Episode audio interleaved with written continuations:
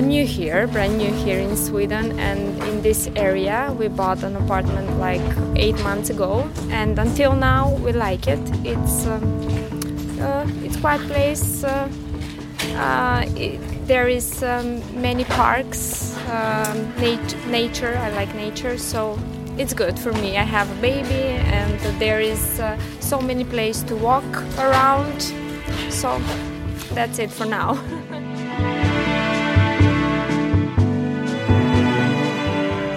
För vem byggs staden?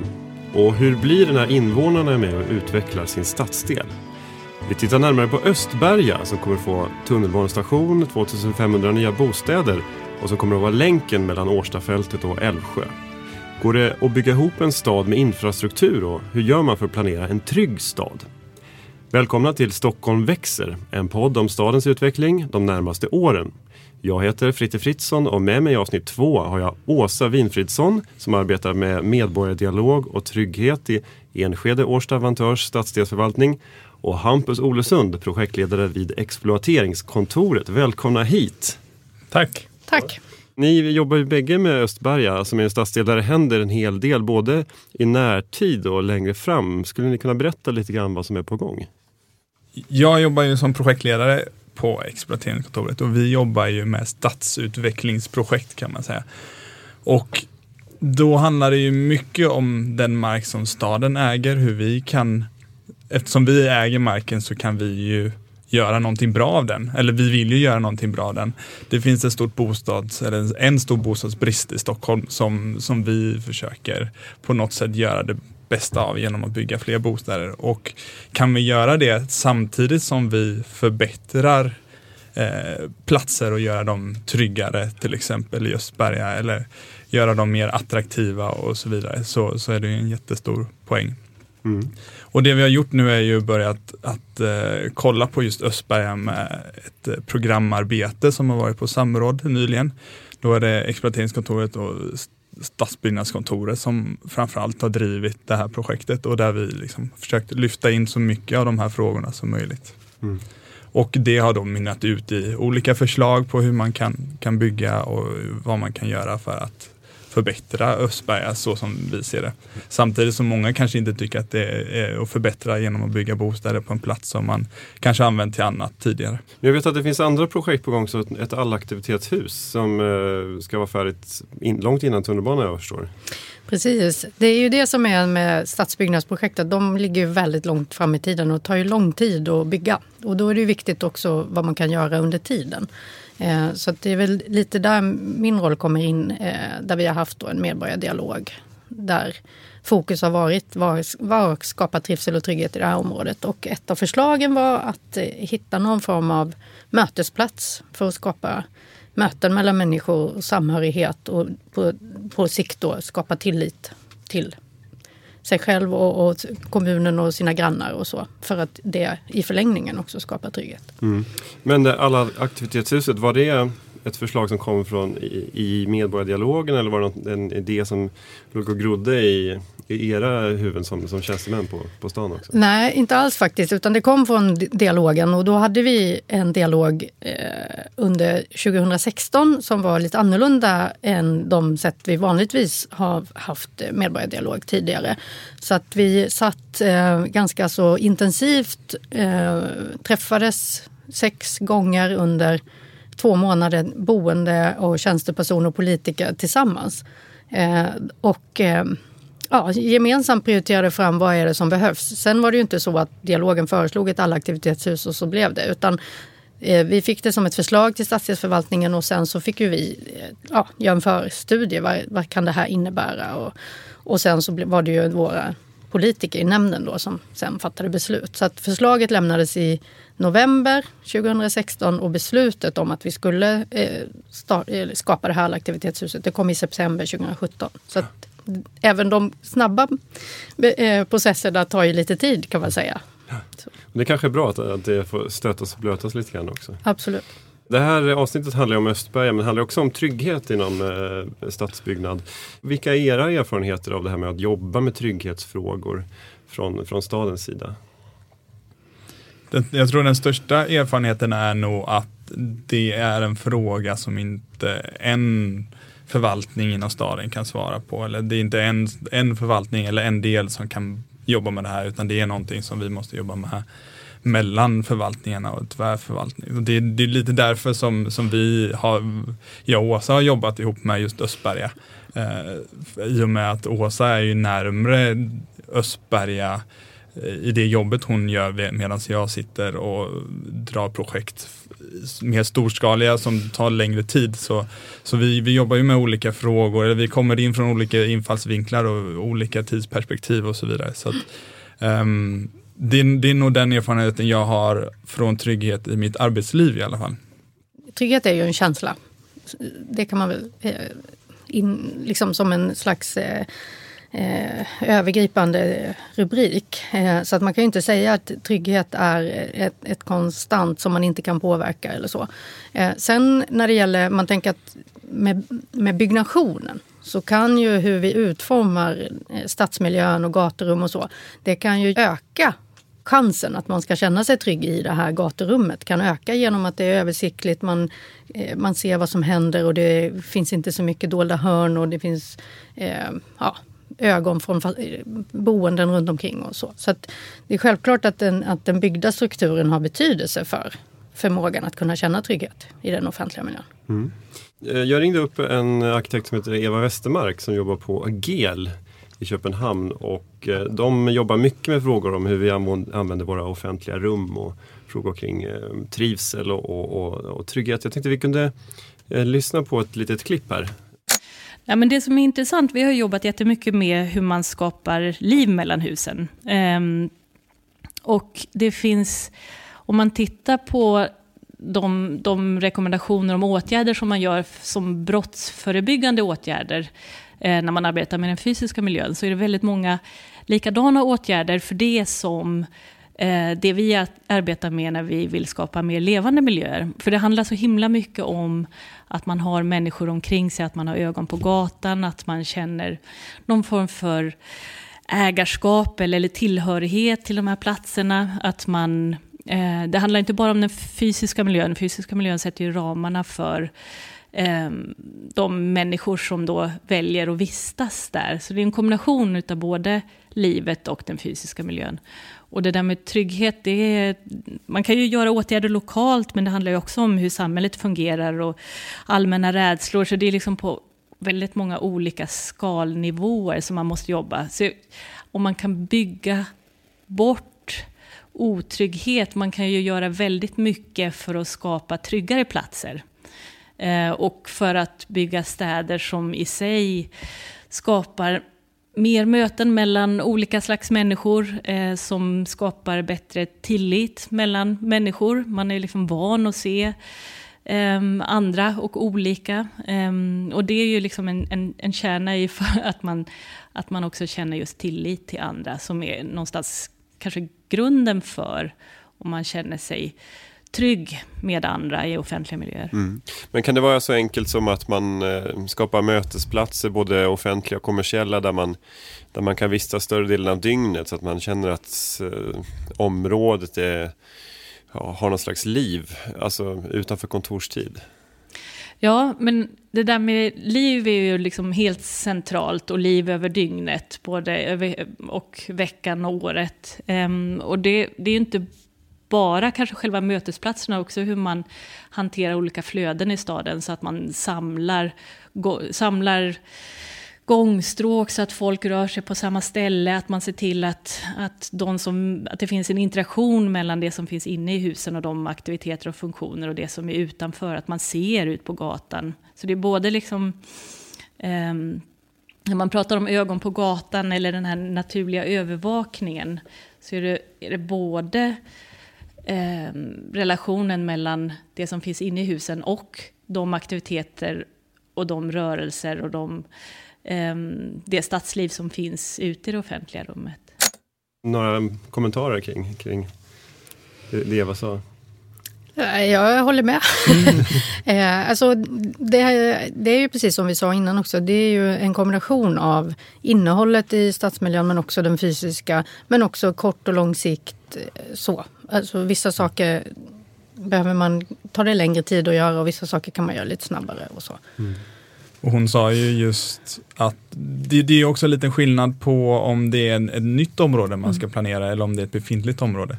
Så att är det befintligt som i det här fallet med Östberga så handlar det ju om att förbättra, alltså öka tryggheten. Sen, sen är ju såklart målen att det ska bli ett tryggt område men det, det, vi, vi har ju vissa begränsningar i den fysiska miljön redan som, som då på något sätt vi måste förhålla oss till och där vi måste utgå ifrån. Mm. Men det, jag tyckte det var intressant att hon sa att just det där med att skapa trygga rum och där, där man känner sig säker. Det är också samma verktyg som man använder för att skapa Mm. meningsfulla rum eller trivsamma rum eller populära rum. Mm. Så att det är, alltså, mm, allting jobbar åt, på något sätt åt samma håll. Mm.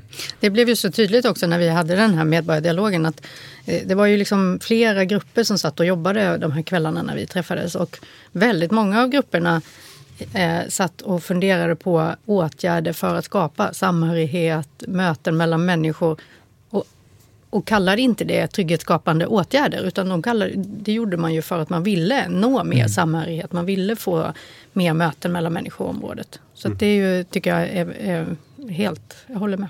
Och trivas bättre. Ja. Känn, man lär känna sina grannar. Då- Träffa sina grannar. Ja, ja. Mm. Det, det skapar ju både trivsel och trygghet. Enligt tidskriften The Economist så är Stockholm en av världens säkraste storstäder. Eh, Snäppet säkrare än Zürich eh, faktiskt.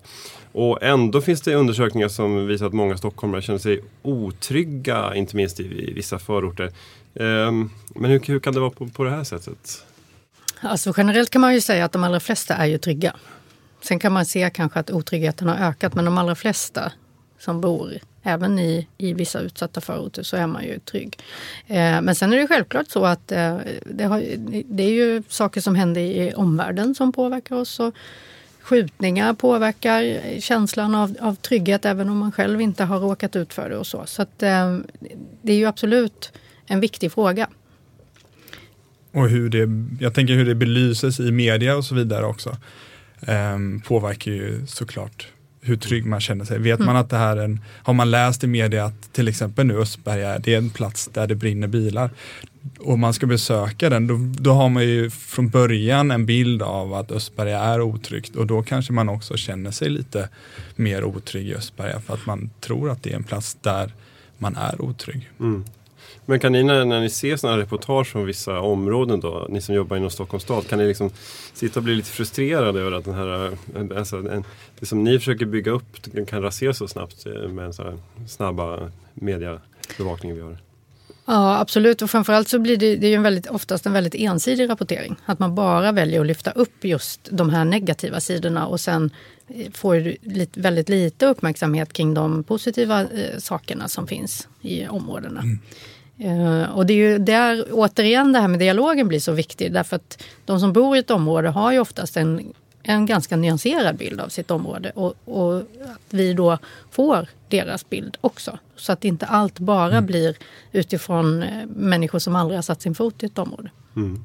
Och det är också risken att vi som tjänstepersoner på, på staden får den bilden också. Vi bor ju oftast inte i det området som vi verkar i kanske och då kanske vi får den bilden vi får, det finns ju risk att vi hämtar den från media som bara visar en, en sned bild då kanske. Och därför är det ju viktigt då med medborgardialog och känna sitt område och så vidare. Mm. Kvinnor känner sig mer otrygga och utsatta än, än män generellt sett. Eh, på, på vilket sätt kommer genusperspektivet in i, trygghetsarbetet? trygghetsarbete? Ja, men jämställdhetsarbetet är ju jätteviktigt och, och också titta då eh, om man funderar på de åtgärder man funderar på eh, och orsaken till de problemen man ser och så. Eh, på vilket sätt får det här effekt för kvinnor och män? För det kan ju vara så att det är olika. Det kan vara att det inte är någon skillnad, men det är ju en del av det här att jobba aktivt med ett jämställdhetsfokus. Det är att se, blir det någon skillnad i utfall om man är kvinna eller om man är man? Och det är ju det är ett perspektiv som, som vi ska jobba med inom staden i stadsbyggnadsprojekt, att kolla på jämställdhetsperspektivet. Är det skillnad mellan män och kvinnor? Det är ju till exempel barnperspektivet är ju, är ju väldigt viktigt för att skapa just trygghet. Mm.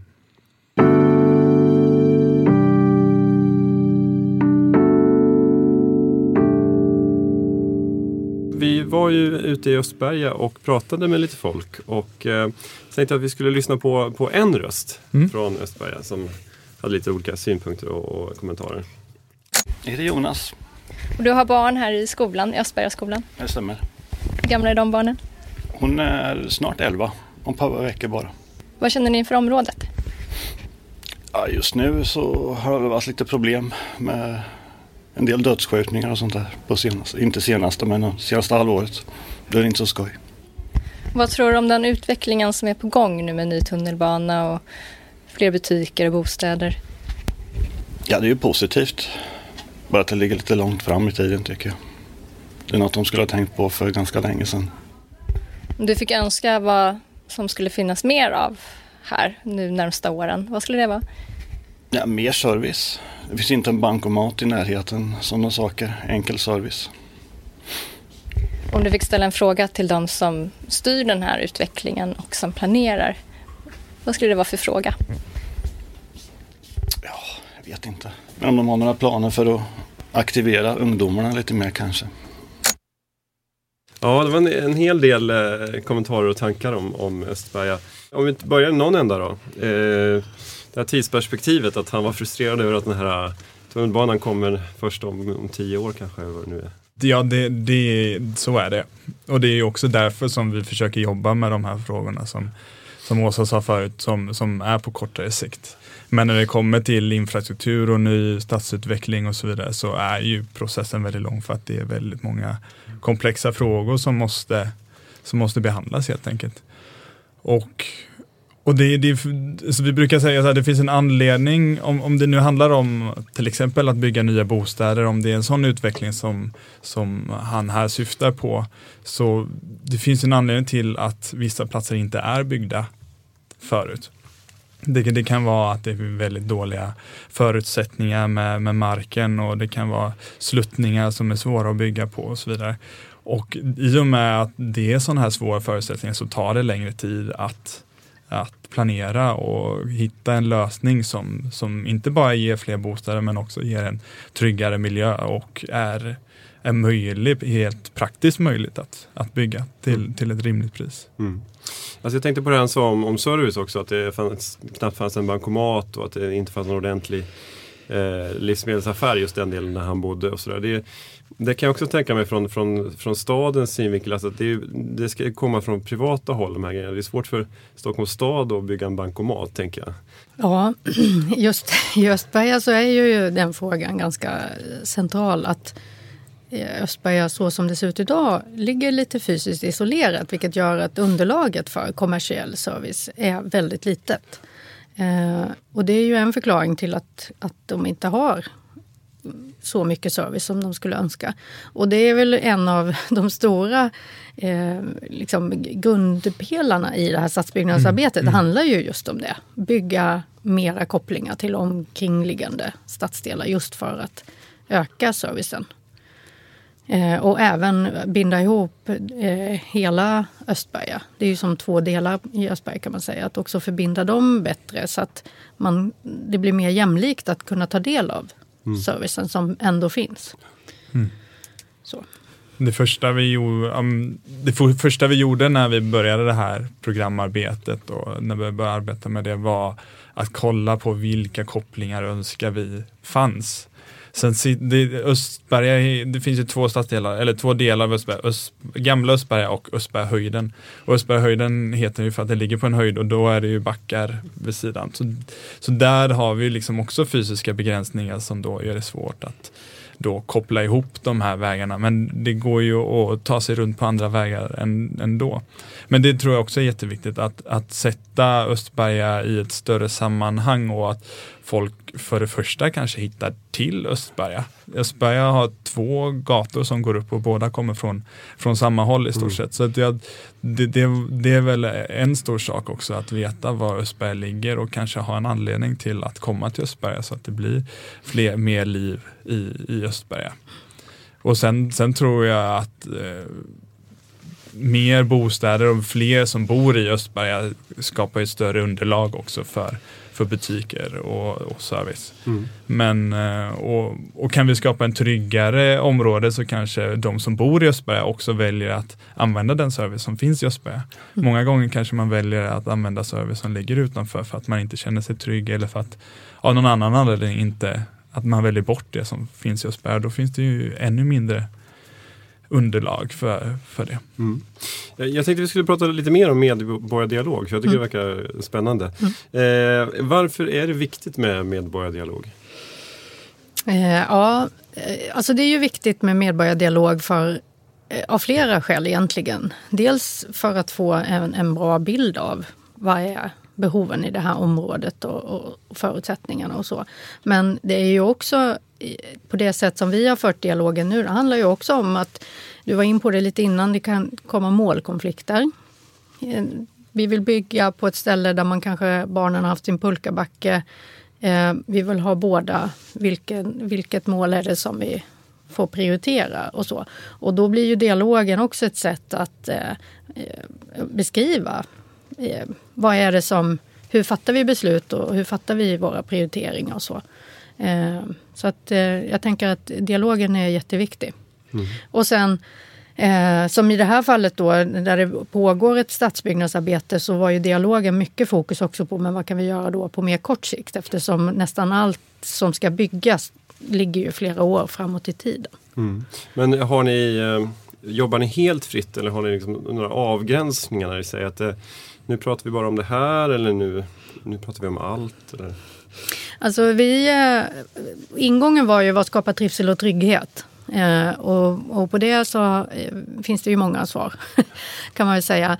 Eh, och det som vi framförallt fokuserade på det var ju det som vi som kommun eh, hade möjlighet att påverka. Sen var ju även andra aktörer med i, i dialogarbetet. Men, men det var ju ändå huvudsakligen det som vi som kommun kan påverka.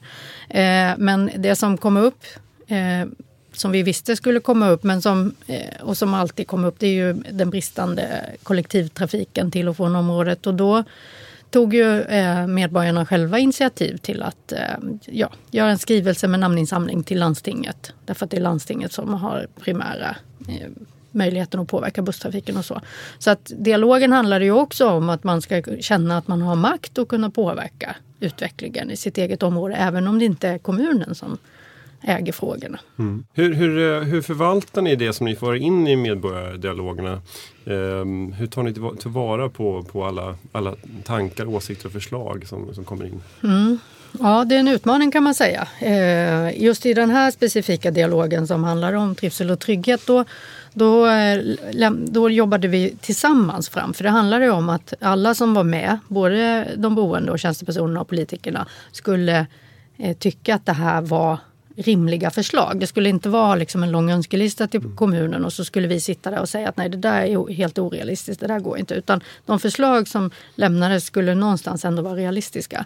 Ehm, eh, och då, eh, så att redan i, liksom, i de förslag som kom så fanns det någon slags eh, att man hade jobbat med dem. För att annars, jag har varit med i andra så kallade dialoger som kanske egentligen mer är synpunktsinhämtningar och så får man en massor med förslag som som är helt omöjliga att genomföra och så skapar det bara en misstro att vi inte lyssnar på människor. Så det, mycket fokus i den här dialogen handlade ju om att, att eh, alla skulle vara överens om att det var rimliga förslag. Så. Ja, och sen så har vi ju jobbat med att eh, dels eh, informera med de som har varit med men också i, i information utåt i området att det här gör vi och att det är tack vare dialog och så. Och sen det här allaktivitetshuset då när man väl har fattat beslut i, i vår politiska nämnd om det, då har vi ju börjat med nya dialoger kring innehållet i det allaktivitetshuset. Vad är det man vill ska hända i det där huset och så. Eh, och då är det också jätteviktigt eh, i den delen att, förtyd, alltså att det blir tydligt för alla var, varför har det här kommit till överhuvudtaget. Ja, det är tack vare en, en medborgardialog i grunden. Men nu är det nya människor som är med och, och liksom utformar själva huset. Just det. Men eh, förlitar ni på de som, som söker upp er och vill vara med i dialogen eller liksom riktar ni er, era tentakler utåt också och försöker få med grupper som kanske inte skulle ha kommit med annars? Absolut. Det viktiga är ju att göra en ordentlig målgruppsanalys. Vilka är det vi eh, behöver nå i det här och, och hur når vi dem? För vissa grupper räcker det ju att sätta upp ett anslag så kommer, så kommer de. Så är det ju. Och, och vissa grupper kommer inte utan då får vi titta på alternativa sätt att nå dem och lite mer uppsökande. Och där tänker jag att, att från kommunens sida, där vi, kommer vi aldrig i mål. Vi kommer aldrig att känna att vi alltid når alla vi vill. Så. Mm. Men, men vi kan göra mycket för att nå dem bättre. Att vara, vara mer på plats där människor är och inte att människor ska komma till oss. Så. Och sen handlar det också om att de som kommer till dialogerna, eh, eh, alltså de är ju också rätt. Men att där man kan se att här saknar vi lite den här rösten och mm. kan, kan de då hjälpa till att få in den rösten och så. Så att man aktiverar människor så att det inte blir det här passiva att man bara kommer och har en massa krav på kommunen. Jag tänkte vi skulle lyssna på, på Eva igen eh, och eh, hur de har jobbat med medborgardialog i, eh, i New York faktiskt. Om vi pratar om trygghet så är det ju många som känner till det här med att det ska vara eh, bra belyst och man ska ha goda siktförhållanden och så vidare. Ehm, och att det ska vara liv och ögon på gatan. Men en annan aspekt som, som är väldigt viktig, det är ju det här med att man känner sig delaktig. Att man känner att eh, det här stadsrummet eller den här miljön tillhör mig, att man känner någon form för ägarskap. Och det vi gjorde i New York, det var redan där 2008 som vi arbetade med omvandlingen, den första tillfälliga, tillfälliga omvandlingen av Broadway som ett pilotprojekt. Och det var ju primärt för att förändra den miljön och förändra människors beteende, att folk skulle gå och cykla och uppehålla sig mer. Men det vi upptäckte då, det var ju att det där var ett enormt effektivt redskap att föra en dialog med människor om vilken om hur de just upplevde de här förändringarna och, och man kunde få liksom in respons eh, Ehm, utifrån människors, eh, människors egna upplevelser snarare än att man pratade om abstrakta planer eller Ehm, det är så svårt att förhålla sig till förändringar i staden innan man själv har upplevt det. Och det, eh, sen har New York själv utvecklat en väldigt intressant koncept för, ehm, de kallar det New York City Plaza Program, där de har gjort, jag tror 70 nya platser runt omkring i hela New York City. Um, och de här platserna är nya platser, då har vi kunnat analysera också vad de här några av de här platserna, vad de har fått för social effekt. Eh, om just det har fört till att man inom ett, i, i, runt omkring den här platsen, om man känner igen fler, utav, känner igen fler människor, om man har mött fler människor, om man då känner sig tryggare, om man känner tillräckligt mycket ägarskap för att man tar upp ett papper, att man liksom värnar om sin miljö. Och det tänker jag att det är ju sådana mer kvalitativa aspekter som är rätt intressanta att prata om när man pratar om trygghet. Vad är det som gör att man, att man känner delaktighet med en plats eller att man känner ägarskap på en plats? Några reflektioner? Ja, återigen, jag håller med. Nej, men jag tänker jag kan ge som ett exempel där från den här dialogen som vi hade i Östberga. Då. Eh, mycket, mycket fokus handlar ju om att, att eh, hitta ja, öka samhörigheten i, i området. Och det kom ju från de boende själva som var med, att de kände att de ville det. Eh, och eh, till exempel så var det en av de boende då som tog initiativ till att eh, starta stadsodling. Där det är så att stadsdelsförvaltningen har ju ett koncept med stadsodling där vi eh, delar ut pallkragar och jord och sen så får man odla. Utan att man, man behöver inte ha en formell förening utan det räcker att man skriver ett brukaravtal och så. Och så får man nyttja stadens mark för det. Eh, så det var ju någonting som vi hade. Men, men det är ju inte vi. Det är ju inte kommunen som odlar utan det är ju de boende som måste göra det. Och där de då startade den här stadsodlargruppen och eh, hon, eh, Anna, den här kvinnan som eh, har lett det, har ju lärt känna jättemycket människor som hon annars aldrig hade träffat eller lärt känna i området. Och det är återigen ett sätt att skapa trygghet, att, att det finns någonting som förenar i området. Och det har ju varit lite Eh, Östberga, eh, på höjden där den här centrum, där har vi en tomt som eh, där en förskola stod som brann ner och den tomten då eh, på grund av olika arrendeförhållanden inte kunde åtgärdas egentligen efter den där branden. Så den hade ju stått då eh, i två år som ett sår i området. Eh, och där vi då tack vare att vi samarbetade eh, till slut lyckades få till den där tomten så de kunde vara där nu förra året och i år också. Eh, så att det, ja, jag tänker att eh, man kan göra väldigt mycket men, men där kanske kommunen kan behövas som lite eh, facilitator. Men det är de boende som gör jobbet. Mm, men det låter ju som en eh, väldigt bra metod just att bara kunna ge, ge en pallkrage och sen låta folk i området mm. göra, göra resten. Mm. På något sätt. Fast det bygger ju på att de vill det då. Ja, exakt. Och, och, här hade vi då, folk ville odla och vi hade men, men eh, man visste inte att man kunde få det här från kommunen. Men tack vare att det här dialogarbetet så, så kom, de, mm. kom de ihop. Mm. Vad är eh, vad är det som har funkat bäst med de här dialogprojekten just när det handlar om trygghet? Och vad, är det någonting som, ni, som du tänker att nästa gång ska vi nog fråga på ett annat sätt eller göra, göra någonting annorlunda? Ja, men en, en erfarenhet, eller någonting som jag tänker på, att den här dialogen har ju varit ganska lyckad för att vi hade en mycket tid helt enkelt. Vi hade mycket resurser på den här och det bevisar ju kanske, eller erfarenhet från den här i alla fall, är ju att det krävs ganska mycket tid och engagemang från inte bara en del av staden utan många delar av staden för att kunna hitta saker eh, att, att dialoga om de här realistiska idéerna som, som man då ska kunna utveckla i den här dialogen. Det kräver ju att många olika delar av staden samarbetar och så vidare. Sen vet jag inte om det, det kanske finns något bättre sätt att göra där det går snabbare och man kan nå det här var ju lite av första gången man testar det här sättet mm. kanske, så att med tiden om man fortsätter med det här så kanske man kan hitta andra former. Man kanske inte måste vara på plats, man kanske kan ha det webbaserat, man kanske kan, och då kanske det är fler unga till exempel som, som är intresserade. Så att det finns ju både för och nackdelar med, med den här, men jag tror absolut det går att ta de goda erfarenheterna från den här dialogen. Mm. Jag tänker precis att man, att man hela tiden skruvar och mm. reflekterar över vad, vad, vad blir bra, vad blir mindre bra och så. Eh, och den här, alltså det tog ju ganska mycket tid och man kan tycka att det tog mycket resurser men samtidigt så har man kanske igen det sen då för att mm. vi har inte haft någon skadegörelse. Eh, eller i bygg, byggprocessen då kanske man får mindre överklaganden och så på det sättet så kan man ju mm. spara in det i andra änden. Men, så att det, ja, du tittar på det som en helhet. Mm. När, när står här äh, allaktivitetshuset klart då? Ja, det ska vara invigning i höst. Så att det, för att vara en kommunal eh, process så är det här super, super snabbt. Ja. Även om det tar lite tid. Mm. Eh, så. Mm. Spännande, men mm. då, då, då kommer jag och, mm. Du får komma på invigningar. uppleva det ja. i sin, sin prydno.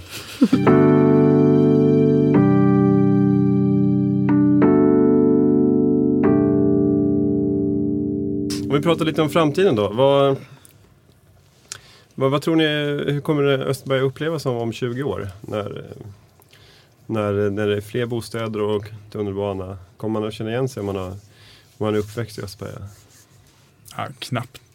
Men man, jag tror husen finns ju kvar men jag tror att det är ett helt annat liv där. Mm. Jag tror också att till exempel centrum där det finns um, det, vissa, vissa byggnader är en, en, enklare att ändra på i och med att det är stadens allmännytta som, som äger centrum i det här fallet så kanske man kan utveckla det ännu mer i framtiden, framförallt när en tunnelbana kommer och när det, när det är integrerat med andra stadsdelar. Och med tiden kommer också Årstafältet precis nedanför, som egentligen är en del av Östberga stadsdel, byggas ut och komma närmare och närmare Östberga och när den väl är ihopkopplad med Östberga så, så kommer det nog vara helt annorlunda. Man kommer nog röra sig på ett annat sätt, man kommer se Östberga på ett annat sätt och mm bara att, den, att Östberga finns på, på tunnelbanekartan kommer nog spela stor roll också.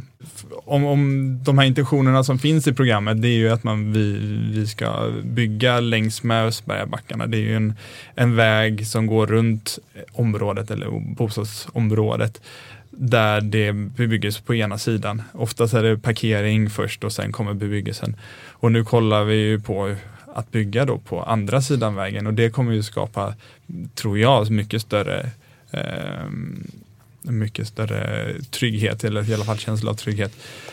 Och det är ju med mer ögon på gatan precis som, som vi har pratat om här tidigare. Och få mer direktkontakt mellan ute och inne. I, så som man byggde i de här områdena förr i tiden, då, då tänkte man ju inte jättemycket på den här att fasaden ska vara i kontakt med gatan där man kanske rör sig och då, då blir det de här otrygga diffusa zonerna mellan bebyggelsen och eh, gatan som vi då hoppas kunna bygga, bygga bort. Mm. Um, I alla fall förbättra och öka ögonen på gatan, mm. vilket då förhoppningsvis också kommer öka tryggheten. Finns det någon motsättning mellan att Stockholm växer och utvecklas och att, eh, att vi samtidigt bygger en, en, en tryggare stad? Nej, verkligen inte. Men samtidigt så är det ju precis som Hampus sa innan att eh, ja, i samband med att vi växer så bebyggs ju också många eh, grönområden mm. och mm. liksom rekreationsområden som också är jätteviktiga. Mm. Eh, men, men jag tror att vi på många sätt måste bygga ihop staden också. För att nu mm. är den, nu är den mycket, mycket av delarna är ju tack vare den byggda strukturen. Mm. Att, det upp, att det är uppdelat. Inte enbart såklart men, men den byggda strukturen är ju jätteviktig i det. Mm. Och sen är just dagens stadsbyggnadsideal är ju där är ju trygghet väldigt, väldigt stor del och så som man bygger. Jag vet inte om det har egentligen fallit samman av alltså, att det har råkat bli så eller om det faktiskt har växt ihop av eh, medvetenhet. Men just, just att man nu bygger man ju mycket längs med gator, man vill ha slutna kvarter, lite som i, i de här stenstaden med, med, med kvartersstad. Liksom. Och det är ju någonting som, som också skapar trygghet i och med att vi, vi har mycket ögon på gatan och kanske också stänger ute folk från vissa områden mm. för att få folk att gå på samma ställe hela tiden. Att det blir mer rörelse på, på de gator som vi vill ha trygghet. Innan vi rundar av, är det någonting, eh, någon aspekt av Östberga eller trygghetsarbetet som ni tycker att vi har missat att prata om? Nej, men det är väl att man aldrig blir färdig. Nej, kan man väl konstatera. Och mm. att, eh, ja, och att saker tar tid och att få Dels att saker ska hända under tiden men även när man gör de här eh, snabba så tar det tid och då kan det uppfattas som att vi inte gör någonting och så. Jag tänker också en, en, en sak som jag läste i den här rapporten som vi tagit fram i, i och med programarbetet så det, det kanske Åsa kan bättre men, men själva så här, tryggheten är ju en, en känsla, men antalet brott och sånt där som, på, eller som har skett eller som, som rapporteras i Östberga är ju inte jätte, det är inte större än något annat område egentligen. Så att egentligen handlar det ju om hur vi ser på Östberga. Mm. Och ja, det får ju mig att börja fundera på, men är det för att vi alla har någon slags kollektiv idé om att sådana här områden ska vara otrygga eller att de är otrygga för att det här är ju område som byggde på miljonprogrammen och därmed så tror vi att de att vi har någon idé, kollektiv idé om att det här är en otrygg plats, när de kanske inte egentligen är det. Men vi kan ändå se vissa saker som, som då eh, eller det, det, vi kan ju inte säga att det inte är en otrygg plats, men det, det är antagligen nästan lika säker som övriga Stockholm. Mm. Så tålamod och eh, ett mått av eh, fördomsfrihet mm. kanske mm. inför mm. framtiden. Mm. Åsa Winfridsson och Hampus Olsson, tack så jättemycket för att ni ville vara med. Tack. Ni har lyssnat på Stockholm växer, en podd om eh, utvecklingen av Stockholm i framtiden och jag heter Fritte Fritzson. På återhörande.